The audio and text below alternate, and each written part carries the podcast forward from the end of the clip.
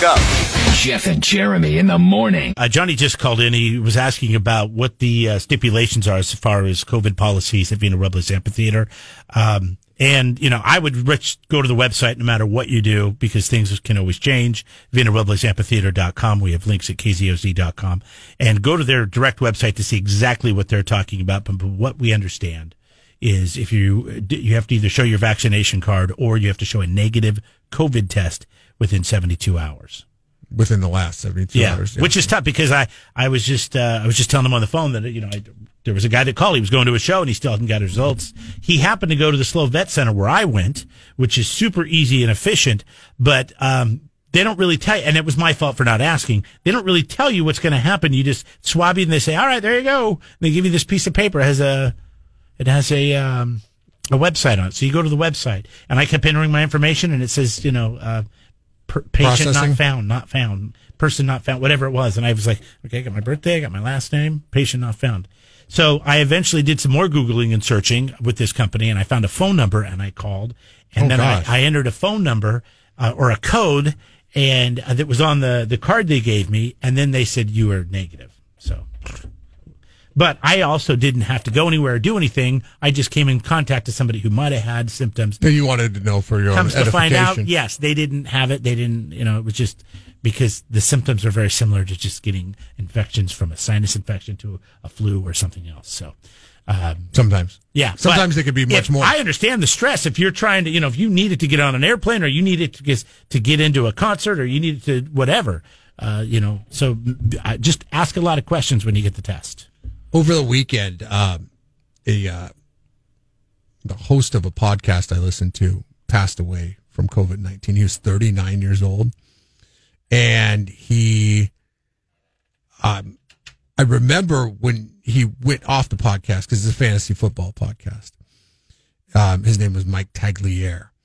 And I enjoy his analysis of fantasy football. In fact, I believe it gives me a competitive edge over the sea of fantasy football and analysts that are out there, because he was pretty in-depth and gave really good reasoning behind it.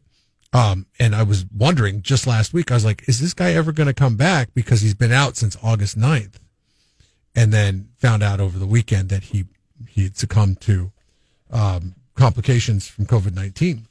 And I was shocked. So then I started looking into it. I started, you know, reading the reports, because it was like tweeted out. It was like, oh, we lost Tags last night. And I was like, whoa, that's crazy. I did not know that was the case. So then I started looking around, and the articles that I found, it said that he was fully vaccinated. And that scares me even more, because you feel like a 39-year-old man that seemed pretty healthy. I know what he looks like. Yeah. I know he's not like an obese person, so I know obesity wasn't in his, you know, but I don't know right. How healthy or unhealthy he was. It definitely was, but he definitely wasn't an obese. I don't know if there's any other comorbidities that he had. Yeah. But he definitely looked healthy. I mean, they're trying to figure out why some people get COVID-19 no matter what the strain is, and they're sick for a couple of days like a cold and then or a flu, and then they're fine, and other people end up in the hospital or dying. And, you know, they're looking at different, how, you know, blood type studies were done last year. I was looking at something today, looking at your DNA and your genes, your genealogy. And they're trying to figure out, and they're starting to see similarities in different gene studies. But, you know, they don't really give anything. They're just, this is, in the story I was reading, it was just pretty much saying, okay, well, this is something they're looking into. But yeah, it's, I mean, you know, every medical professional you hear about or sees that get the vaccine. You're best off by getting the vaccine, but that doesn't mean it's going to be, nothing's foolproof. Nothing is perfect. You know what would be perfect? And this is going to be a huge pain in the ass for everybody. But it takes time. But if our main goal here was, and this is what makes me skeptic, and I think anybody who listens to this program knows that I'm widely skeptic of this whole process, for a myriad of reasons, is the fact if it was public health that was the chief concern of the medical professionals out there, whether it be the CDC, FDA, or the government, then widespread testing would be priority one. Vaccine would be priority number two, especially if you have people that are fully vaccinated that are passing away from complications due to catching COVID-19.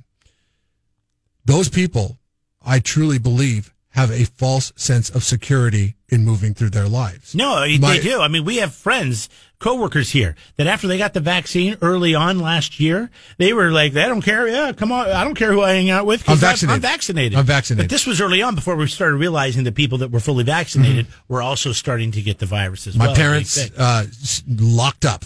They were locked up for an entire year. They did not leave the house for an entire year. They had people bringing them groceries. They had all this stuff. Right. They go and get the vaccination. They book a trip to Hawaii immediately. We are going to start a policy here, I believe, on Friday.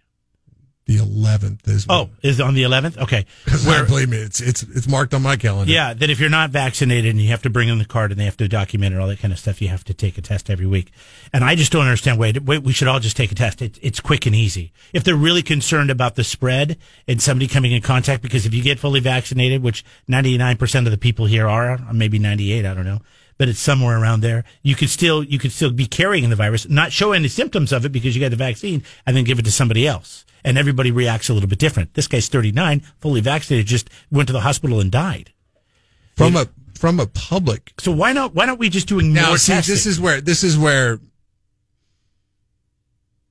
the power structure in our country has shot themselves in the foot, because the level of trust is very low when it comes to things like mandates. Seems like there's a lot of mandates and there's a lot of doublespeak. There's mask mandates, there's vaccine mandates, there's all these different mandates. Now, if they were to come out and now we realize, and I'll be on the side of like, hey, I'd be down for regular testing of all people, but if it's got to be all people, you cannot grant an exemption based on what we know now.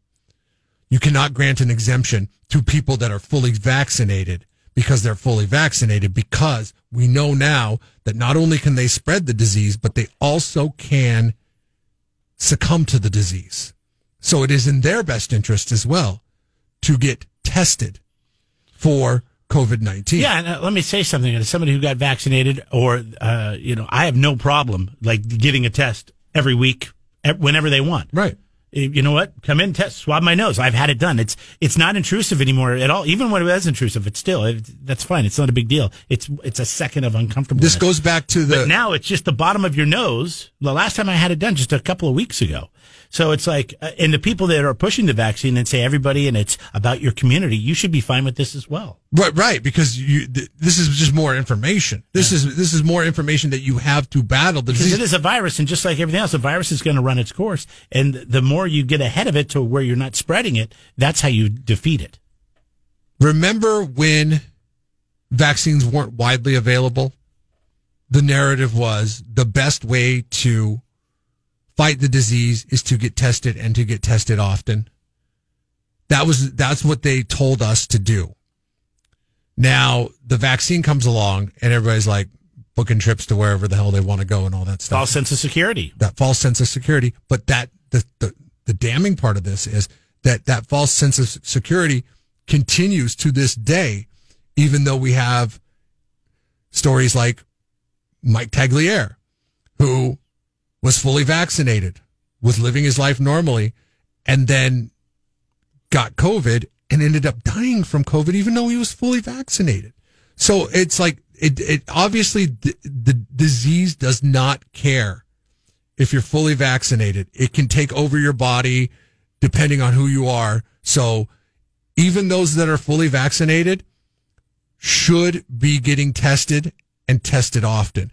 As a result of this new policy that our workplace has implemented, I'm happy that we will be getting tested, that the non-vaccinated will be getting tested. I hope that spills over to the vaccinated the more we learn about COVID-19, because if you could catch it early. I wonder if I can get tested as well. I'm sure you can. Even though I'm vaccinated, can I still go get tested weekly just to make sure? Oh, I don't know. Because I would hate to carry it, not realize I have it, and then give it to a friend of mine. I think so. Or a family member that is not vaccinated. And then, I don't know. Anyway, your thoughts are always welcome. 805-543-3693. You can call or text there. KZOZ FM San Luis Obispo. Jeff and Jeremy live here.